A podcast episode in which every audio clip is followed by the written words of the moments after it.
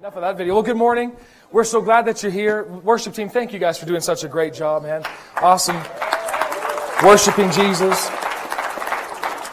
And man, we're so glad. And I, I love this time, this Sunday before Christmas. Anybody else just excited or just, you know, yeah, man, it's, it's exciting. It's awesome. And uh, my boys have been counting down since November 1st. So for me, I'm very grateful for this so we don't have to say, yeah, Christmas is in 63 days. We can now say two days and then we can finally start counting down for next year. So now we're, we're on a roll. But man, we love this time of year just because it brings, people are just open to so much, right? They're open to, well, for, well, for us, they're open to hearing the good news of Jesus. They're open to hearing the love that God gave the world. And that's what we want to continue and finish up our series on good gifts uh, this morning is talking about love. And over this period of this month, we've talked about these great gifts. And can anybody tell me again, what are the three gifts we've talked about so far? Okay, wow. All right. Something like that. Peace. Right? We talked about hope. Number one, hope. Jesus came to give us hope. Right? And now we got eternity is set for you and I. Those who call on the name of the Lord Jesus Christ will be saved. Now, I'm just so grateful for that because, you know, that when you die and everything just ends here, that's not it for you. You still exist. And Jesus came to give us hope not only for here and now, but also hope for eternity. And so, Jesus, we thank Him for that. Secondly, we talked about the peace of God, right? He came to give you peace. In the world, is there peace? No. Right? A lot of times they're based on external things, and if I can just have peace and make sure everything's my ducks in a row, then I can have some peace in my life. Jesus came to give you peace from the inside so you can have it on the outside. And then last week we talked about joy. Woo! Anybody happy this morning? Yeah, that's what I'm talking about. That was a good woo. There we go.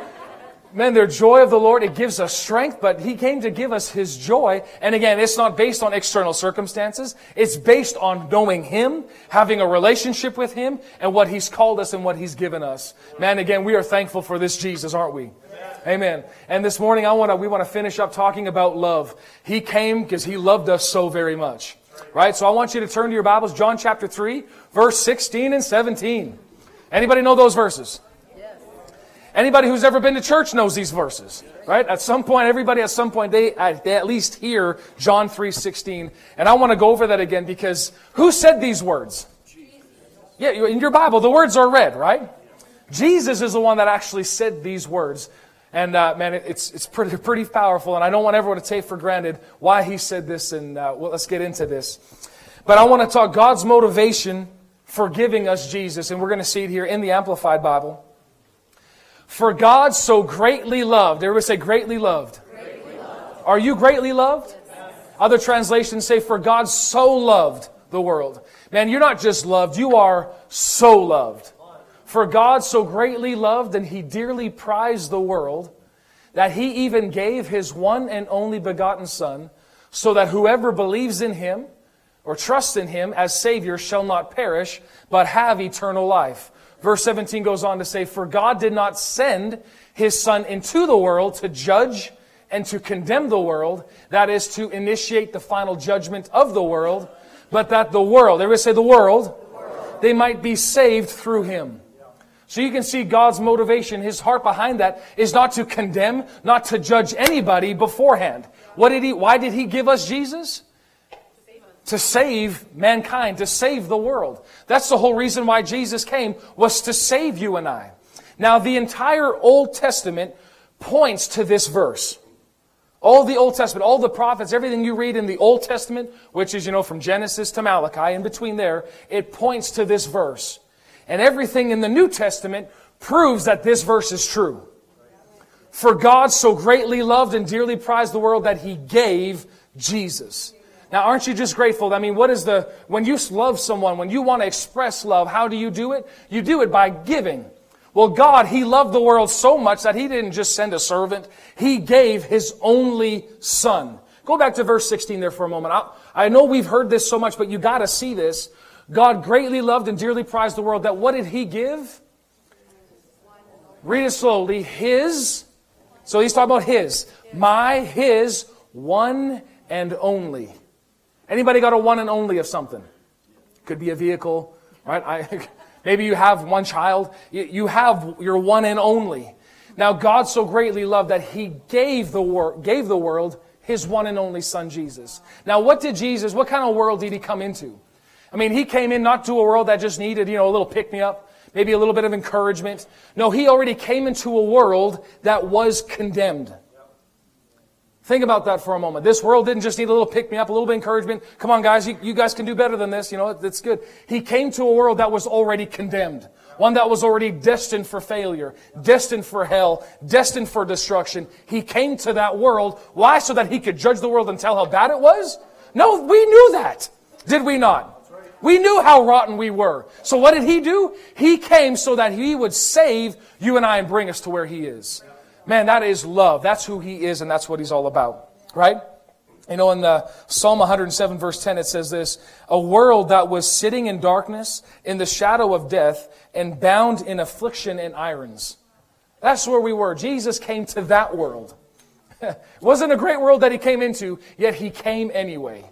Think about that. Jesus didn't come for the church, he came for the lost. He came for those that were bound in sin. How many of you qualified? We're all in that boat. Just because I'm standing behind a platform does not mean my life is perfect. Right? So he came for each and every single one of us. And I'm grateful for this man, Jesus. Aren't you? Right, okay. So I want to just show you a few things. I mean, just to prove the heart of God in all this. In the Old Testament, again, as I said, this all proves that these scriptures, John 3, 16 and 17 are true. In Isaiah chapter 40 and verse 11, in the Message Bible, you kind of see it at the very end of it. Uh, it says this about God is talking through the prophet Isaiah and saying this about his son Jesus. He will protect his flock like a shepherd. He will gather the lambs in his arms. He will carry them in his bosom. He will gently and carefully lead those nursing their young. This is his heart. This has been it the whole time. So meanwhile, people are lost in their sin. This is still what our Father's heart is. He will protect his flock like a shepherd. Think about that for a moment. Anybody, anybody here have some sheep? Any, somebody said, yeah. Who has a sheep? Oh, you got a sheep? That's what I'm talking about. And uh, there you go. You got a sheep. Got a sheep girl over here. Okay. So if somebody, some big bad wolf is going to try to come and get to your sheep, what do the shepherds do? You, you, you're gonna you're gonna beat them up. You're gonna, you're gonna, well, you know, for uh, we're not really politically correct here. We're gonna shoot the thing, right? And then we're gonna do probably make a rug out of it or something. We're gonna shoot it and we're gonna make a boot or a rug or something out of it. We're in Alberta. We can we do stuff like that. It's weird. Okay, only if you have a gun license though. Constable, right? Constable Mercer. We have a license. but what does the shepherd do for the sheep? He protects, he guards the flock. This is who your God is. I, I want us, you to see him this morning as your shepherd. This is who he is. He cares about you. He's madly in love with you, and he does not interested in anybody coming and coming after you. He loves his flock. Right? Now, next in the New Testament, as I was reading, just I've been my my little own personal self. I've been reading through the Gospels over and over again, and I want to just show you a couple of verses that really caught my attention. And in uh, Matthew chapter 14, 13 and 14, this is right after John the Baptist. This was Jesus' natural cousin, and he knew about Jesus. John the Baptist and Jesus were close. Right? He's the only one of, of Jesus' family that understood who really who Jesus was, what he came to do. And so they had this unique relationship with one another. They were, they were close. They were friends. John baptized Jesus in the Jordan River. I mean, there's all this. And now after this, John actually is killed because of a party. Jesus hears about this news that his cousin, his ministry friend, has been decapitated at this party. And all of a sudden, what would you want to do when you hear that somebody close has been murdered like that? Jesus wanted to get alone. And so I'll just, we pick it up right here. Verse 13. On hearing this, Jesus slipped away privately by boat to be alone. Right? Remember, Jesus didn't do everything he did as God. He did everything as a man. Right? Okay. It says, but when the crowds discovered he had sailed away, they emerged from all the nearby towns and followed him on foot. Verse 14. So when Jesus landed, he had a huge crowd waiting for him. Now just stop there for a moment. What would your natural tendency want to do at that point? Leave me alone. Just go away, please. Right? I'm, I'm not interested in it. Man, just think of the emotion that he had. This close friend, this cousin, this family member has been murdered. And now what I, I just, I want to sneak away. I just need some time. I gotta, oh, I gotta, you know, understand what's going on here. But what happens all of a sudden? The crowd show up. Here they are, a whole whack of them. And notice this seeing so many people, what does it say? His heart was deeply moved with compassion toward them. Everybody say toward them. Toward them. so what did he do? So he healed all the sick who were in the crowd. You know what he did on that point? I'd like to say this. He retaliated to the death. The devil killed him, John the Baptist. So what did Jesus do? He retaliated, spiritually speaking, and he healed all of them. Take that, devil. But you just think of it, all the emotion that came on it, the way that I'm the few things that I want you to see here, Jesus just gave me this phrase, I love people. Very simple, very basic, but Jesus loves people. I have that all over my Bible. Every time I see an instance where Jesus just met somebody, Jesus loves people. Now, please don't ever forget that He loves you. But man, for God so loved the world, not just the, the nice, cute blue globe that we're on, He loves people. He loves you. He cares. Right? The next verse I want to show you is Mark chapter 1, verse 40 and 42. In the New Living Bible, it says this A man with leprosy came and knelt in front of Jesus, begging to be healed. Now, I want you just to paint a picture. I mean, he, sees, he sees Jesus, this leper, leper guy. He comes running up and he's on his knees. Jesus, please, please, if you are willing, you can heal me and make me clean. Or, sorry, let me just read it again. If you are, oh, go back. Sorry. If you are willing, you can heal me and make me clean.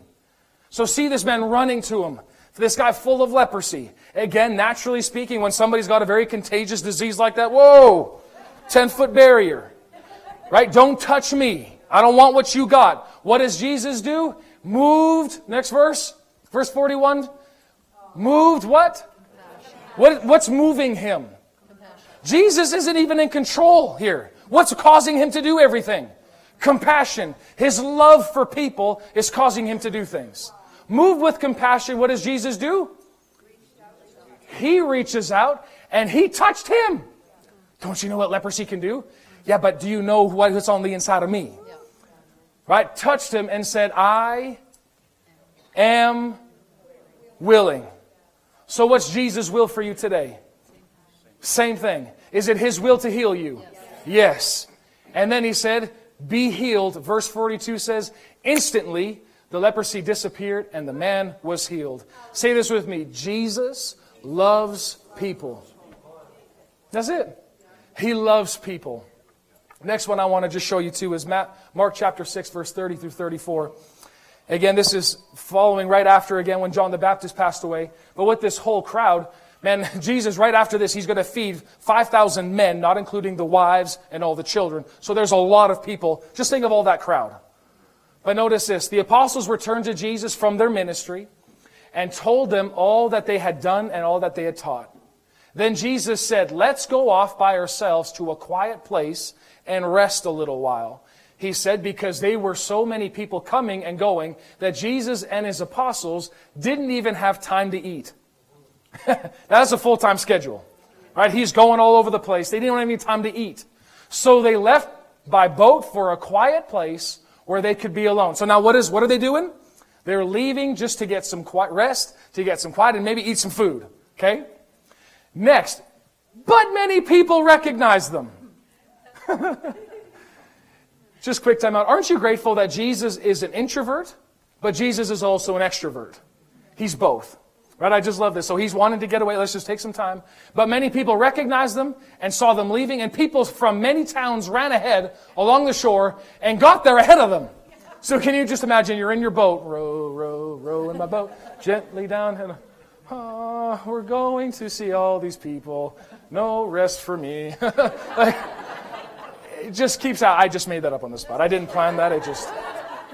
Right, I, I so what did these people do? They ran ahead to the shore and got them ahead of them. Next verse says Jesus saw the huge crowd and he stepped from the boat and he had compassion on them because they were like sheep without a shepherd. So what did he do? He began teaching them many things. So what did he, basically think about it, what did he not do? He put away his personal agenda simply to rest and to eat and say, I am, I have my compassion is moving me. Let me just teach you more. That's who he is. So can we say it again together? Jesus loves people. Does Jesus love you? Yes. These three words, Jesus loves me, changed my life. These three words, Jesus loves me, changes the entire world. You can meet the harshest of harshest people on the planet, and when they actually get a glimpse of how much Jesus loves them, it'll change them forever. Think about your own personal life. What may you used to be maybe a real harsh, real stuck up person, maybe a real arrogant individual, whatever it is. Or maybe you're just this quiet, you know, tender, shyness kind of person.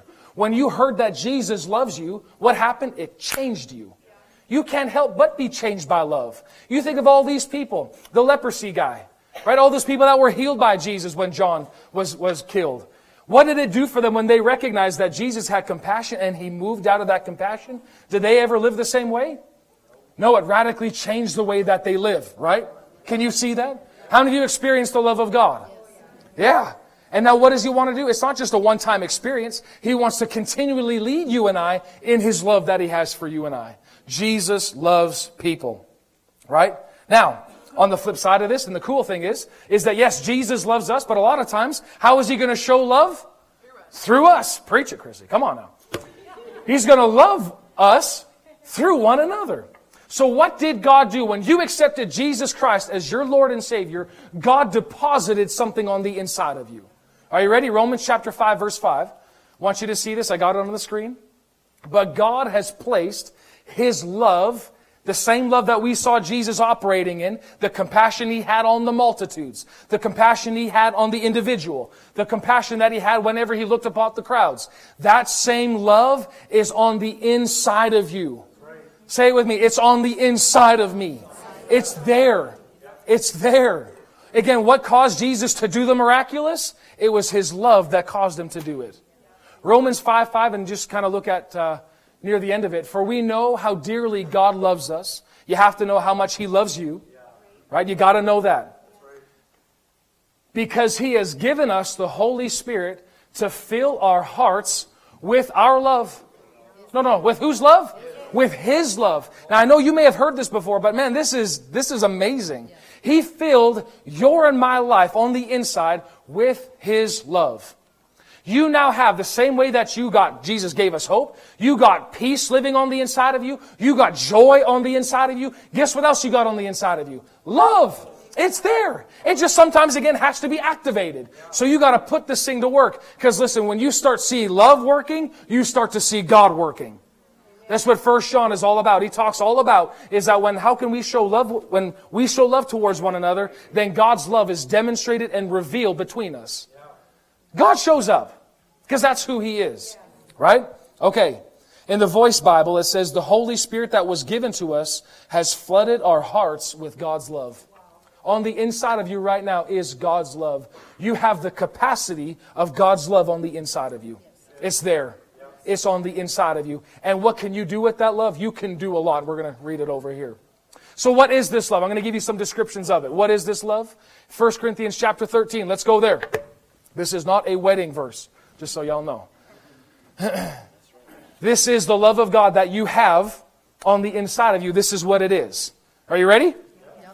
Okay, again, I'll just read it from the Passion Bible, just like what Jamie did this morning from the Passion. But this is the love that's on the inside of you. Love is large and incredibly patient. So you can say this I am large. How'd that feel? And incredibly patient. and I just have to wake you up a little bit. I am large and I'm incredibly patient. Can we read it together? Can you, we all can read here? Okay. Love is gent. Oh, let's start over. Oh, hold on. Sorry. Whoa, whoa, whoa. You sorry. I, you wanted to confess that you were large and incredible. Okay. All right. Ready? Love is large and incredibly patient. Love is gentle and consistently kind to all. It refuses to be jealous when blessing comes to someone else. Love does not brag about one's achievements nor inflate its own importance. Click. Does not traffic in shame and disrespect, nor selfishly seek its own honor, Love is not easily irritated or quick to take offense. Love joyfully celebrates honesty and finds no delight in what is wrong. Love is a safe place of shelter, for it never stops believing the best for others. Love takes, oh, love never takes failure as defeat, for it never gives up. And the next verse, little part of it, love never stops loving. That's what you have on the inside of you. It's there right now. Isn't that awesome? It's right there. And I want to just going back to verse 7 for a moment. It says this, Jamie actually read this point out, and I want to just elaborate a little bit. But love is a safe place of shelter. And just doing a little bit more study on this, but it says that love covers all things, like a roof covers the house. Love does not focus on what is wrong, but will bear with the shortcomings of others. And like a roof protects and shields, you could say that love springs no leak. It is a safe place that offers shelter, not exposure. It's a covering, not to expose. But first of all, we know this to be who God is, but we want these same characteristics to be in us as well. This, it's there. We want to see it, right? So, again, Ephesians chapter 3. So, I mean, I've moved on this. Jesus loves people. Now we want to move on because we recognize Jesus loves me. I love people. Right? It moves. Paul tells us in Ephesians chapter 3 verse 17 to be rooted in this love. Everybody say rooted. You got to get your roots in this love. This is where you and I, when, when you get rooted in something, this is where you and I live. Stomp your feet on that ground for a moment.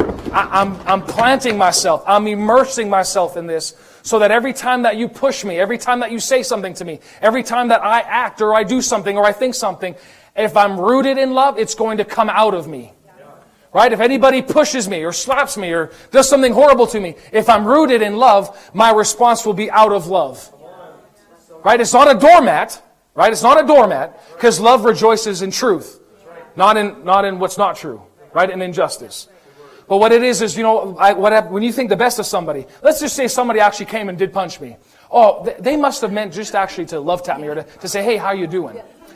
I'm already thinking the best of someone. And I'm, I'm practicing this for myself. I'm, I'm growing in this. But when somebody says something, or they do something, or they behave a certain way that you don't appreciate, you don't, you think that's a bit off. My first thing is going, maybe they didn't mean it that way. That is believing the best about every situation. Doesn't mean you're just naive and go, oh, whatever they say, that's just what they're at. No, it just goes, now, I think they meant the best in this. Right? When you start to live that way, you start to live actually what Jamie said, light. Right? You don't take on every offense. Somebody says something and oh, that just, I'm not easily irritated because I'm rooted in this thing. So when people say something, I'm not just going to fly off the handle. I'm going to respond from this place that I'm rooted in. Right? Because a lot of times we jump ship and we start going into flesh and we start fleshing out. Right? Okay. Now, the Holy Spirit, as I said, through the Apostle Paul, Ephesians 3.17, it says, Be deeply rooted and securely grounded on this love. Now, how, remember, I'll just throw this out here again. But when I have a revelation or an understanding, a clear understanding from my heart to my brain of how much God loves me, I realize there is nothing God wouldn't do for me. When I get a revelation of how much God loves other people, I see how much that God would use me to reach other people. Right? I, I see that. When I get a revelation of that, I'm able to be used. Now, how do I get rooted in love? Or how do I ingrain myself in this love? There's three things I just want to share. Number one is relationship with Jesus. It is impossible to know and get rooted in this love apart from a relationship with the Lord Jesus Christ. The same way that me and my wife, we know that we love one another. I'm rooted and I'm confident in her love for me. And she's confident in my love for her. Why? Because we have a relationship. We like to go out for coffee. We like to go and hang out together. We like to do things together. Why? Because I'm her best friend. Okay. Just waiting for a confirmation on that. Okay. BFFs. Right? We're, we have that relationship there. Well, the same way, how can I get rooted and established in God's love for me? I have to see it out of a relationship. When I'm in relationship with the Lord, my roots get securely fastened in it. Right? I know He won't leave me. So when I know something looks kind of cracky out here and looks a little bit off, I know because of His love for me, I won't be shifted off it because I know Him. Right? A lot of people, why do people just, you know, rather than being rooted, they start being rooted in their feelings? It's because they don't know Him. When you know Him, you get rooted in it. Right? But this person said this, or they took that away from me. It's not about that. What are you rooted in? I'm rooted in His love for me, so I, I actually can live the same. Do you see that? I can live consistently here when I'm rooted and founded in love because God loves me. He cares about me. He's for me. He's not against me. And as long as I'm following Him in relationship, in union with Him, doing what He told me to do, I'm going to be all right. you see that? It's the moment that I break out of this relationship and start acting and behaving on my own that I'm actually left to fend for myself. Okay. So that's number one. It's a relationship with Jesus. See how He loves me. Let me encourage you. You may know this. You may have heard this so much. Jesus loves you. But until you see it, it won't actually change you. Let it affect your soul. What is your soul? It's your mind, your emotions, your thinking. Just let it affect that. When you spend time with Jesus, let Him affect your soul with His love. Right? Okay. Number two then is now see yourself becoming 1 Corinthians 13, 4 through 8. Large and loving. But let me just read that again. See yourself. This is now your profile. So when I, every morning I wake up, I am large and incredibly patient. okay. I am gentle and I'm consistently kind to all. So all of a sudden, what happens? Let's just say your kid again wakes you up at 3 o'clock in the morning. What do you do? Papa, I can't find my water bottle. Where's my water bottle? My, for those of you who don't know, I have three kids, and uh, my boys, they share a room, and a lot of times my oldest son, if he can't find something in the middle of the night, he'll just yell cause, so that he can get some help looking for it. And it has been, it's been from socks to superheroes to water bottles to a stuffy that he can't find. Papa! And at 2 o'clock in the morning, what does everybody want to hear? The sound of their child screaming for them, and it almost sounds like, you know, somebody, like, he's hurting real bad. Hey, buddy, what's going on? Where's Woody? I don't know. Oh, there's Woody. Hey, where's his hat? I don't know, man. And so, in those opportunities, I have to a lot of times catch myself I am gentle and I'm consistently kind to all. Then you look at verse 5. I am not easily irritated. Because there's been times, I love Toy Story. I shouldn't say I like Toy Story. Toy Story is a very good show of mine. But there's been times I wanted to rip Woody's head off. I am done with this toy. So what do I have to say? I am not irritated Hi, Woody. Here's your hat. I'm not irritated. I'm not easily moved. So it, listen, it doesn't just come naturally to us. You have it on the inside, but it has to be activated. So there's been times, and I'm really working on this for myself. If there's a situation, especially going on with my children, what am I do before I even enter the room? I'm going to just take a moment and say, Lord, I want to thank you that you've given me these children. And what happens, it puts me in this state so I actually remember this is who I am, this is what's on the inside of me, and I want to activate it because when I'm activating in love, I'm actually now training them. If I step out of that, oh Lord, watch out. Now you got flesh. And flesh will do harm to your children. And just people in general.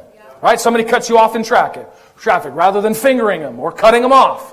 What do we do as Christians?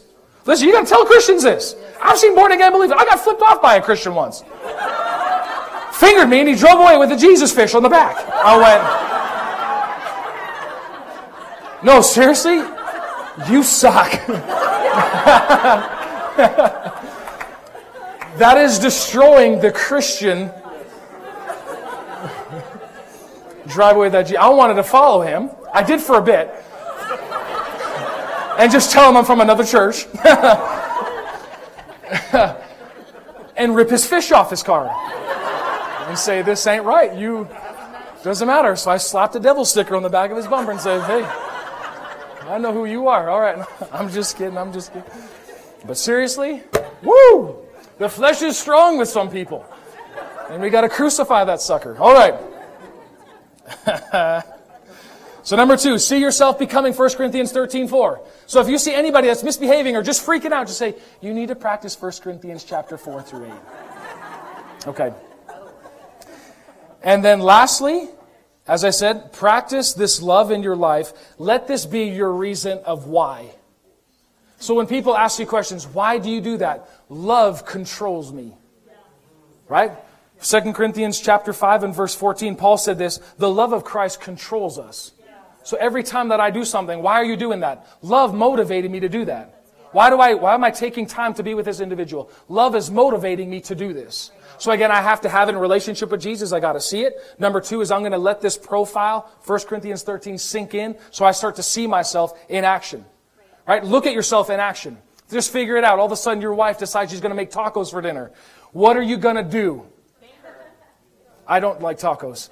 So I come home and I smell the scent of taco in my home. Praise the Lord! Tacos! What am I going to do? I'm going to actually start re- replaying it in my mind. I'm not easily irritated. I'm okay. I know I'm acting like a baby right now, but I'm fine. But seriously, we had it six months ago. Do we have to have it again? okay. Y'all, I'm just, I'm just playing around. I just, it must be the tie. I don't normally wear a tie. This is a lot for me to handle. Okay. And then lastly, I'm going to practice this. Let the love of Christ control me in everything that I do. Now, when I'm rooted and I'm grounded in this love, I'm able to live love. When I'm rooted, I can live it. Now, when you're rooted in this love, when you are fixed and grounded on this love, it's going to show up in a few different areas. And I want to just share that with y'all this, this morning, okay? These three areas. This is how it's going to be revealed. Number one, when I'm rooted and I'm grounded in this love, I am able to think of others as more important than myself. That's the first place that it's going to show up. If it's hard for you to look at somebody and say, and look at them and think they are of more value, what they, their needs, what, what matters to them is more important than what matters to me, we haven't loved yet.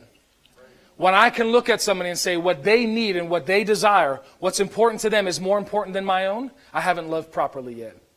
Now, I actually heard this. Uh, this is a, a, gentleman. This is a few years back. I was listening to him, and uh, he had a he had a visitation with the Lord, and so he was called up into heaven, and uh, he didn't see anything. He just heard this voice, and the the he believes the Lord asked him, "Have you learned to love yet?"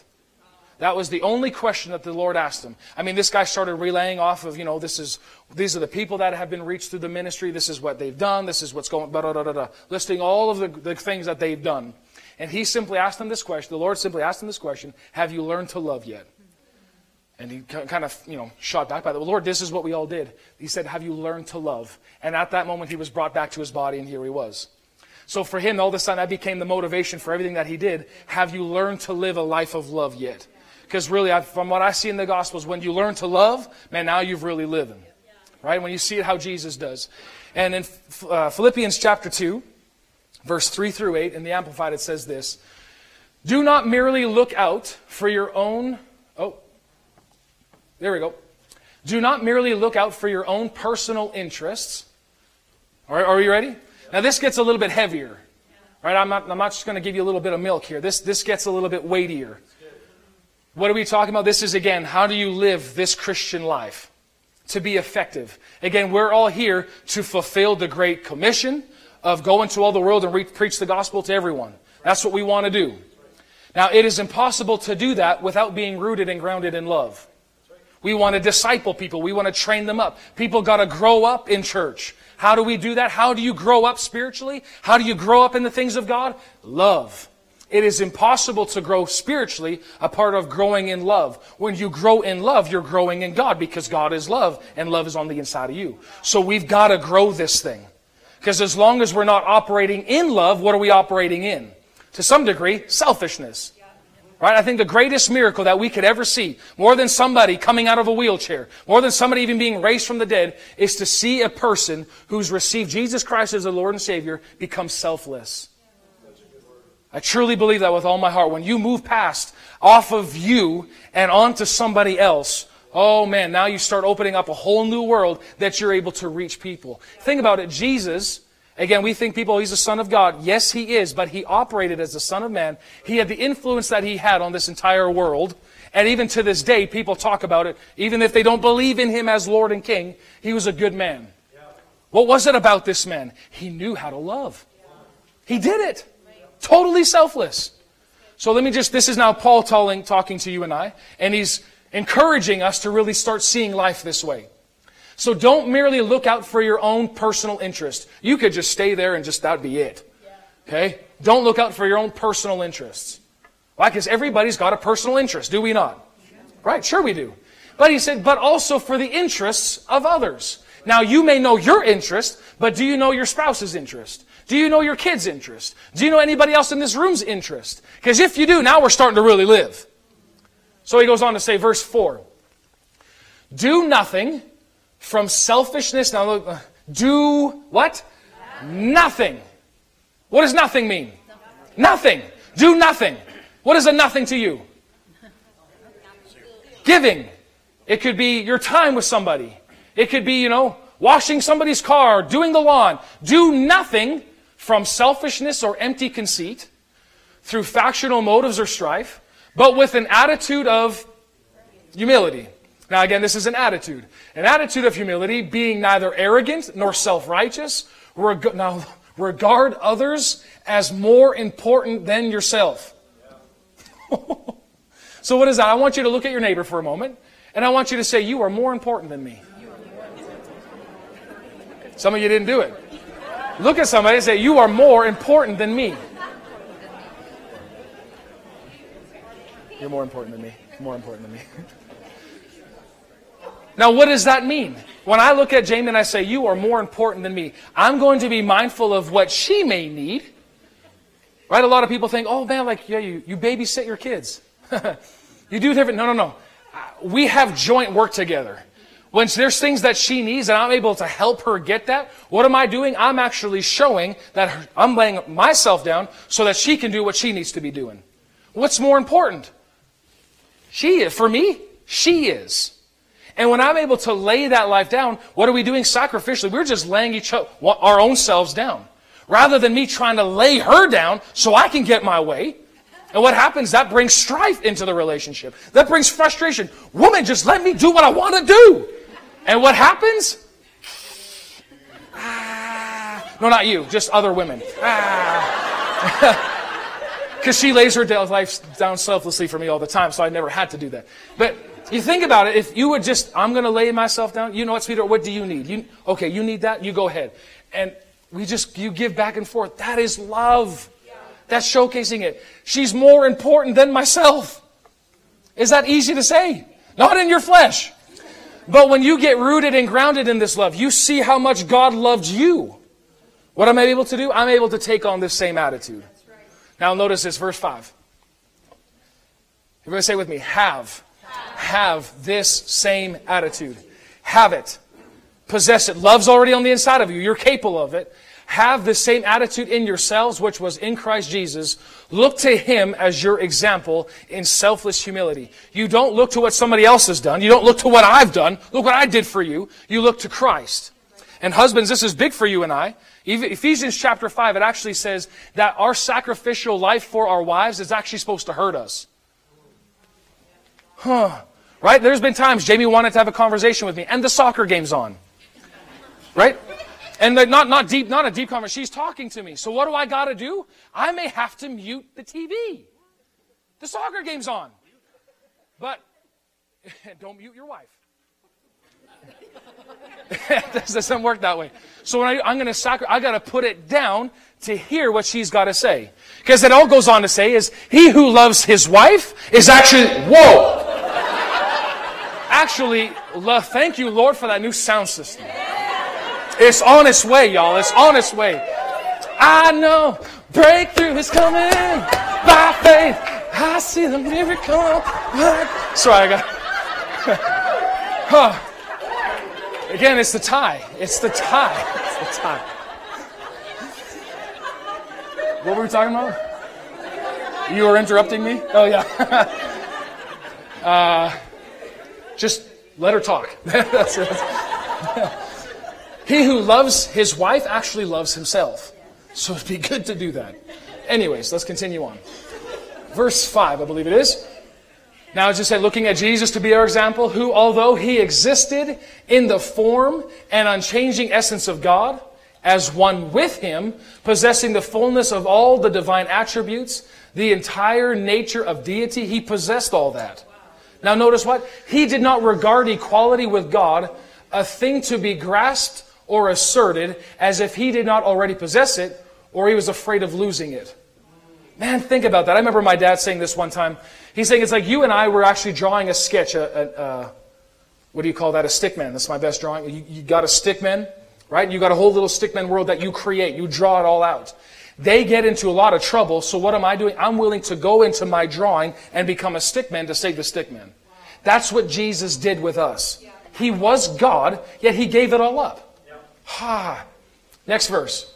But he emptied himself without renouncing or diminishing his deity, but only temporarily giving up the outward expression of divine equality and his rightful dignity, by assuming the form of a bondservant and being made in the likeness of men, he became completely human, but was without sin, being fully God and fully man. After he was found in the terms of his outward appearance as a man, for a divinely appointed time, he humbled himself still further by becoming obedient to the Father to the point of death, even the death of a cross. He was willing to come down to our level to raise us back up again. Now think about it for why do you serve Jesus? Why do you live for this man Jesus? Because we see the example of him coming down to where I was so that he could lift me up to where he is. Why are we so on fire with this? Because he loved me. How are you think you're going to reach people in the workplace? The same way. Don't expect people to come up to your level. They're not there. If they're not born again, they are, the Bible says that they've actually been darkened. They have no clue. So what can I do? I'm actually going to try working, you know, empathy. I'm going to put myself in their shoes for a moment. I'm going to see life from their perspective. Come down and meet them so I can pull them up. What's my motive is love. Just telling people that they're off and they're wrong. Turn or burn, turn or burn. That ain't love. There's nothing in that. What is that? That's self-righteousness trying to proclaim, this is who I am and I'm doing this for God. God probably never asked them to do it. I guarantee it. Because if the motive is not love, it's nothing. Paul even said that in 1 Corinthians 13. You read the first three verses. If I just talk, if I just, you know, if I could speak of all the angels, if I could have the, the language of angels and all of men, and if I did not have love, what am I? Noise. That's what it is. And the church is a lot of times there's no love in it. You're just a banging cymbal. All you're out there is doing making noise and there is no impact. What's impact? Love is the impact. The next thing is that I could give everything that I got to the poor, but if I do not have love, it would profit me nothing. So love has got to be the motivation for everything that we do. Let me pick it up here a little bit. The second thing, so number one is I'm able to think of others more important than myself. Number two, the gifts of the Spirit can now flow through me. 1 Corinthians chapter 12 and verse 31, Paul says this. He says, You should earnestly desire the most helpful gifts, but now let me show you a way of life that is best of all love. Now, everybody, we know what we're talking about the gifts of the Spirit. 1 Corinthians chapter 12 talks about those that are in the church. There's gifts that the Holy Spirit now wants you and I to use and to actually lift up, encourage, and strengthen people. Right? You got the word of wisdom, word of knowledge, discerning of spirits, the gift of faith, all, all of these, right? They're all in there. I'm not going to get into it. But a lot of times we kind of think that those gifts of the Spirit are just for special services, or they're for those that are, you know, speaking on the platform, or those that are in preaching ministry. No, no, no, no, no. If you are in the body of Christ, the Spirit of God, you have a gift that the Spirit of God has given you to use. Everybody has that gift. But what's the flow that it works and operates in? Love. When I am completely embodied and I'm rooted and grounded in love, the gifts of the Spirit are a safe place to flow from me from. Why? Because a lot of times you can use the gifts of the Spirit to manipulate people, to trick people, to try to control people. But when my motive is love, the gifts can flow out of me so purely, so cleanly, that when people hear it, it's actually going to strengthen them, it's going to comfort them, and it's going to encourage them. That's what they're used for. Because I've been in services before when the gifts of the Spirit are in operation, and to me it's a, it's a joke. There's nothing in there. Why? Because the motive was off. You can, you can tell. You have the Spirit of God on the inside of you. You know when you hear something, you go, ah, that, that's, that's just a bit weird. Right? But when it's done out of love, even people that are not part of the church, they go, I like that. There's something about this. The Holy Spirit, yeah, we may think it's kind of weird stuff. It's, it's just normal. When you see somebody operating, they're speaking in other tongues and then saying what's, what they just heard on the inside of them in tongues, that's not weird. It's normal. Because what it's supposed to do to the hearer, it's supposed to encourage, comfort, strengthen. When that happens, they go, oh, I like that. Yeah, that's what it is. So we want the gifts of the Spirit to flow through us regularly. How? I'm rooted and I'm grounded in love. So rather than trying to learn how to prophesy and do all these things, first and foremost, get planted and rooted in love. Then it'll just come out of you. Okay, next. Thirdly, this is the last one, is I can make room for others and their gift. When I'm rooted and grounded in love, I can make room for other people, for them to be who they are, and at the same time able to use their gift. Now, I know this with all my heart that we as a church family, we are growing. And one of the things that we're going to have to do is we're going to have to make room for people. I mean, not just room in the sense of physical room, but in our own hearts, we're going to have to make room for people.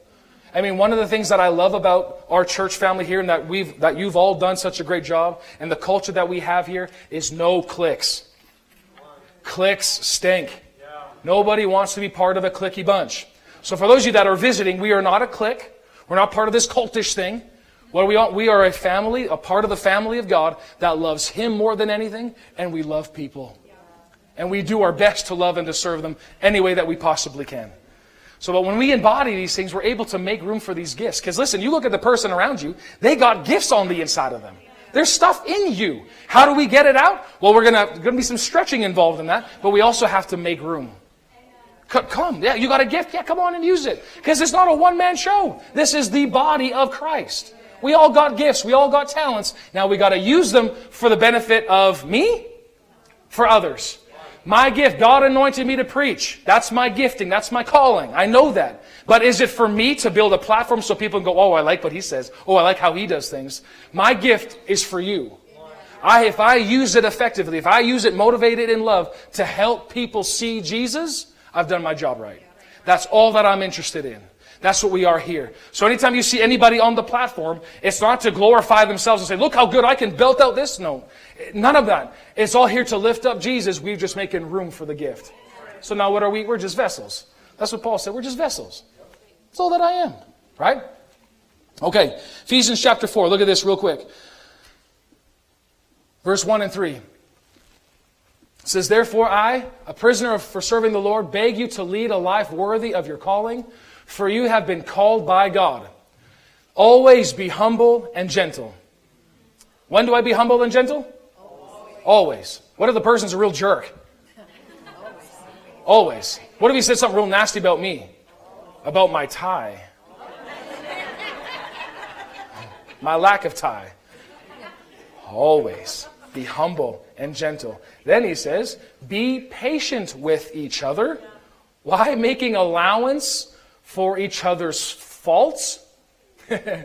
Doesn't say make, it, make allowance for each other's good things that they do, for their faults. Why?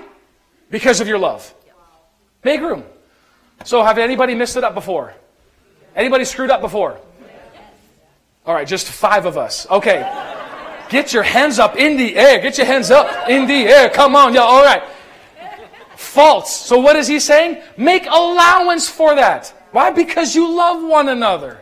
Then he goes on to say, I love this verse, make every effort. What does that sound like? Work. Make every effort. Everybody say work. work. I mean, relationships cause work.